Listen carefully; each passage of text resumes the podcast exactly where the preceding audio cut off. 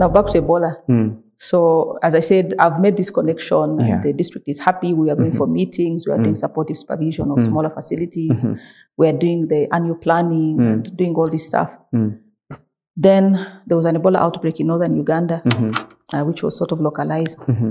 Then one time I'm there. By then there were mobile phones. I had a phone. Mm. I get a phone call. Ah, um, is that Dr. Catherine? Yes. Um, a, a, we've just uh, identified a case of Ebola in Mbarara Hospital. Mm.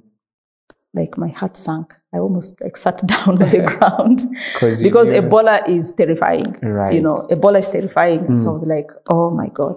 I said, okay, so what do you want me to do? Said, no, there has been an emergency meeting and you've been appointed to head the surveillance. I was like, what, what, like, hold on a minute. I said, why, how, what? He said, no, no, no, no, we can You've talk not later, been but now. consulted. Yeah, you have like- been appointed.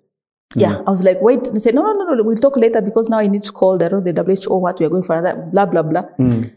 I almost like cried. It's like, I can't believe this. Like, what is this? Hmm. What? Ebola, surveillance. I was like, okay, deep breath, deep breath, deep breath. Hmm. So let me wait for the next call about what, what you're going to do. By then the news had spread. Hmm. Ebola, Ebola, everybody's in a panic. So then they say, okay, the next thing, you're, you're coming for a task force meeting tomorrow morning at the district. Mm-hmm. So I go there. By then, WHO has descended on what? There are so many people, consultants from all over the hmm. world, hmm. what? Hmm. Media, what? Media briefing. And in my mind, I'm asking myself, what am I supposed to do to do Ebola surveillance? And then I asked myself, I said, okay, Did you have an idea? Did you have a brief? Like, did, so what, what, what does heading that? what does it time- mean? Yeah, what no, there was no brief. There was no brief. It was like make it up as you go, but also listen and, and learn. Because you start hear things like contact tracing. I was like, okay, there's something called contact tracing. What is that? So Yeah. I go read about contact tracing. Yeah. Like, oh, okay, contact Yeah. tracing. Because for something like Ebola, really, if you do good contact tracing, you Yeah. can sniff it like uh, in the bad in the- like nip it in the bud Yeah. very quickly. Yeah. So that was the key critical thing. Mm. So then said, okay, th- this is within the hospital. Mm. We need to figure out contact tracing. But then surveillance was more than this hospital, it was the Mm. whole district. Actually, the whole region. It wasn't just a district, the whole region, Western Uganda. Western Uganda. Yeah, that was Mm. the whole region.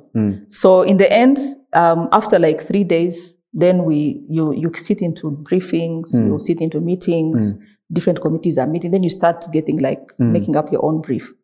So we had two briefs. Mm-hmm. One was like contained this thing within the hospital itself. The second Mm-hmm. So it was doesn't spread further. doesn't spread further, and Mm-hmm. that, that's where the contact tracing came in. The second was deal with any other potential cases. Mm.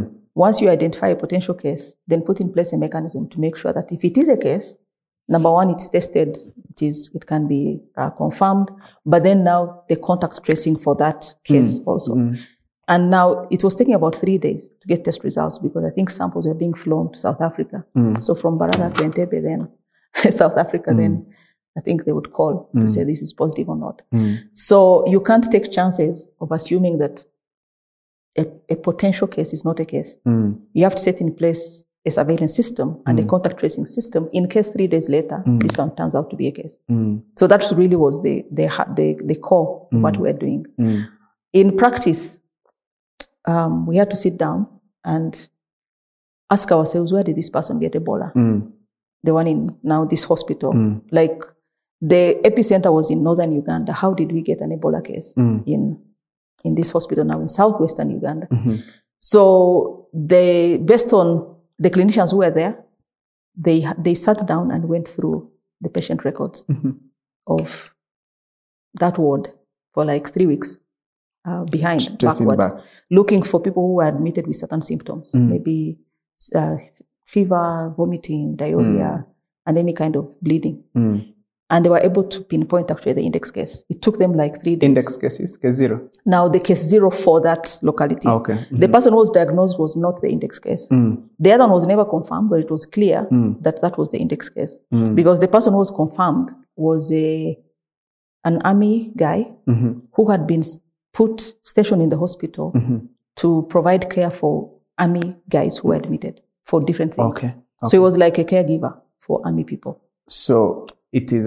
It, you had, it, it was then assumed, or No, mm-hmm. that was the one who was diagnosed. Now the index Okay. case was an army guy who had been on sick leave and had traveled to his home in northern Uganda Okay. and had returned Ah. feeling sick.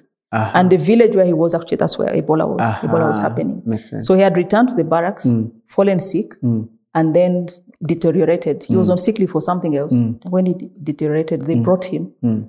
and he died soon after admission. Mm. Now, this army guy who was in the hospital stationed to look after all The soldiers caregiver. Is the one who like helped him when he had come, like yeah. to, took him out of the car. The, the mm. guy apparently vomited, and the mm. guy mm. cleaned up the vomit. So you could see the exposure was like, um, you know, very intense. Makes sense. You know, now this caregiver, after a few days, also starts falling sick, mm. and then for him he progresses, mm. gets all the bleeding and all mm. the Ebola symptoms, and then he's tested, and then it's positive. So when they walked, when they went backwards, looking at the records, they identify the guy who had traveled to mm-hmm. northern Uganda and come back and then fallen sick Mm. as the index case for Wow. the hospital. So now we have index case. So we have to go backwards and say, okay, the, so for, for many people, the, um, what's it called? The incubation period had passed. Mm. So now we had to focus on the diagnosed case. Mm. So we got all the medical students who had been on that ward, all the nurses, all the healthcare workers, all the patients, and made a gigantic database of them. Mm. Bought thermometers, told them to isolate and take their temperature on a daily basis, and then report it. That was the first thing. Like, um, if anybody gets a fever, I'm in that group. Mm. We're about 60 people. Mm. If anybody gets fever, then they get isolated. Then we get additional contacts because if they've been home, Yeah. then they are, they are, they are, oh my God, it's like, um, it keeps on exploding. Mm. So that was our role, like Mm. make sure everybody takes their temperature. Anybody who gets a fever, get their contacts, Mm. also put them on isolation and now give them thermometers and start monitoring them. Mm. So luckily in that whole group, we got one nurse who fell sick. She was immediately isolated and she refused to go to the Ebola ward. And then she was tested and she turned out negative. But that was three days later. By then people had cried and what's like stress. Ah, and then we had like 20 medical students and like 20 nurses and many other people, but only one, one of those people who were in the contact became sick, but she was negative. And then we got, I think, five other suspected cases and two additional tested positive. The other two didn't. But they were inside, so it wasn't like um, out there. But that time was so stressful. I can imagine. because you would be sitting here in the morning, you're trying to check on the the temperature ca- reports from the students and the nurses, Yeah. and then they say, "Oh, there's, there's a suspected case in this hospital, like 50 kilometers away." We had a double cabin, so it comes. We load up PPE, um, education materials. We drive. When you reach the hospital, you find somebody sitting like in the middle of the compound. Everybody's 100 meters away. The patients have run out of the wards. The doctors have run out, and the person is sitting like somewhere there uh, in the middle of the compound. Everyone very Everybody, afraid to everybody's get close. afraid to get close. Yeah. So as soon as and the person has like a nosebleed, and as soon as people see nosebleed, everybody takes off. So when you arrive in this kind of situation, you don't PPE. So before you don't PPE, you bring all the healthcare workers. You say this is how you don't PPE. You know, like this, you have to do that. You put on everything. You know, goggles, what, and say this is what it takes. You can't you can't have any piece, any part of your body exposed when you're dealing with an Ebola case, suspected Ebola case. So now, after putting PPE, now you come to this person in the, the middle of nowhere in the compound. So you start taking history. Okay, like what? You know, this, do you have this? Do you have what? Do you have this? Then at that point in time, you take all their contacts in the last seven days. At that point. Yeah, because your contact with them should not be. No, no, because if it's Ebola, you don't want, like, there are 20 other people this person has been associating mm, with and mm. nobody knows who they are. are- uh, So at that point, you ask, so did you go to the market? Did you go to church? Did you go mm. to how many people live in your home? You know, all those you take their names mm. and then you add in the database of contacts. Then now many times you look and say, this is probably like malaria because mm. Ebola really like, where did this person get Ebola from? They've not mm. traveled. You can't mm. just get Ebola from air. So you say, okay, now what you're going to do, you're going to isolate the person. We take the samples and then we wait and see. When you're still there before you finish, they say, hey, what, what suspected case? I don't know where you drive. We, we're crisscrossing the districts in that region for hours. We'd get home like at 10 p.m. and start all over the next day, like crisscrossing and teach take samples, take contacts, go back. They go somewhere Mm. else. But the, the most stressful part was the media, the, the, commu- the like the panic and the Mm. and the anxiety. People saying, just close off the whole hospital. Don't even, don't deal with all these people working in the hospital. Just Yeah. close them off. They should just put a big fence and nobody should come out. Mm. You know, if you're selling them tomatoes and they come to you, chase them. There was a radio station which was just like creating havoc. You'll be there in the car coming from, I don't know, your third visit, Mm. dealing with suspected day, yeah. cases, and you put on the radio and say, just switch it off. Because it was almost like we're evil people who have Yeah. come to finish Yeah. humanity Yeah. just because we work in Mbarara Hospital. My goodness. So that was another thing, which is like, wow. Yeah. You see the same thing with the COVID. COVID now. Yeah. like, and that's who is what I'm- public enemy number one? Yeah, exactly. it's the doctors and the nurses who are saying, please take care. Yeah. People are like, yeah, you guys don't want good things for us. Yeah. So that was, it was really shocking, like how Mm. bad Yeah. the media narrative was Yeah. around um, around uh, Ebola. Ebola. cases. Mm. And then the other thing was about um, when you're part of the story. I always say this: when you're part of the story and you see what is being reported in the media, you're like, "Oh my god." It's What what what we read in the media? How much of it is true? I don't know because all the stories I've been part of, Mm. they've not been reported accurately. Mm.